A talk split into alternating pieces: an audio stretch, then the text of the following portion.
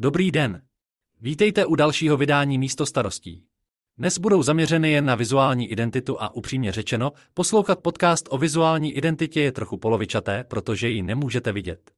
Na webu našeho města brandisko.cz ovšem najdete kompletní vizuální identitu. Rada města před týdnem akceptovala názor komise a vybrala vítěze, zde jsou kompletní informace, jímž se stal Vojtěch Kolert. Když si vizuální identitu města představíme, tak se na chvíli zastavme u toho, k čemu vlastně taková vizuální identita je. Proč vlastně má mít město vizuální identitu? Ta první stránka je čistě praktická. Město produkuje větší množství nejrůznějších tiskovin a grafických materiálů, od úředních dopisů přes nejrůznější informační tabulky až po plakáty informující o akcích. Jenže s čestnou výjimkou úředního dopisu na to neexistují žádné šablony, všechno se připravuje ad hoc, takže buď toto úředník splácá ve Wordu, nebo výjimečně se to zadá a zaplatí externímu grafikovi, či se to raději neudělá, aby se to nepokazilo. I vzhled úředního dopisu útrpně vytvořilo IT oddělení. Je to drahé a je to zdlouhavé, protože ke každé takové grafice se nakonec vyjadřuje několik lidí, jestli to takhle může být. Ta druhá je věc prezentace. Město by se mělo prezentovat jednotně, už podle vzhledu plakátu, příspěvku na sociální síti nebo třeba vstupenky do památky by mělo být zřejmé, že jde o oficiální záležitost města. To je praktické a navíc to i dobře vypadá. Nezřídka se stává, že lidé nám říkají, že to byla moc hezká akce a škoda, že takovou nepořádá město. A přitom je to akce městem pořádaná. Jenže to z její prezentace nebylo patrné. Výhody vítězného návrhu. Vítězný návrh měl pro mě osobně celou řadu výhod. Především měl nápad. Nešlo o další variaci na vlnovky značící řeku, které byly ve více jak polovině došlých návrhů. Sám autor při prezentaci příhodně prohlásil, že u řeky je skoro každý město, mnoho z nich u Labe, takže dávat to do loga mu nepřijde odlišující. Vys třeba Frídek, Místek nebo Bruntál. Nakonec je stěžení částí návrhu zvláštně vykousnuté B, výkus je vzatý z hrotu znaku města.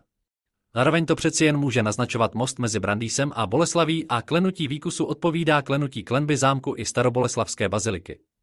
Sympatické bylo, že ačkoliv jsme výslovně preferovali použití celého názvu města, autor rovnou ukázal, že používat historická jména Brandýs a Boleslav je zcela v pořádku a navrhl pro praktické použití užívat jen název Brandýs Boleslav a plné jméno města jen na úředních dokumentech. To bylo sympatické.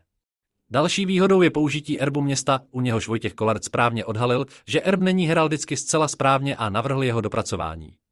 Zároveň vytvořil možnost od jeho užití upustit tam, kde to není nutné a naopak preferovat jej například na úředních materiálech, kde se pro svou formálnost a tradici skvěle hodí. Tím se nám u návrhu otevírá možnost jak konzervativního použití, tak moderního užití, dobře je to ilustrováno dvěmi verzemi návrhu titulní stránky městských listů. O té designově ulítlejší lze plynule přejít k té více konzervativní. Vys příklad. Sympatické je, že pro nás pan Kolert navrhl vlastní řez písma, které se má používat pro nadpisy, například jména akcí.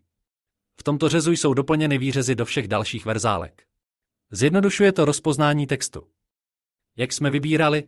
Jak dále? V současné době se začíná zpracovávat manuál, tedy popis toho, jak vizuální identitu používat a také šablony pro užití. Jelikož nejde o průlomovou změnu, nechystáme se hromadně vyhazovat staré nepoužité materiály, ale je to taky výrazně jednodušší o to, že prakticky žádné ani nemáme, snad jen vizitky s erbem města. Například dopisní papíry se tisknou vždy ze šablony, čili náhrada bude jen náhradou šablony na úložišti. Postupně začneme s novým vizuálním stylem seznamovat občany.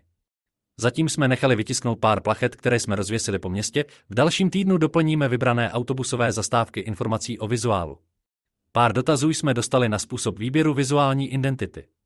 Šli jsme na to dvoukolovým systémem, došlé návrhy, jichž bylo asi 70 nejprve prošla nezávislá komise složená z grafických odborníků, ta vyřadila to, co nesplnilo naše podmínky a doporučila čtyři postupující.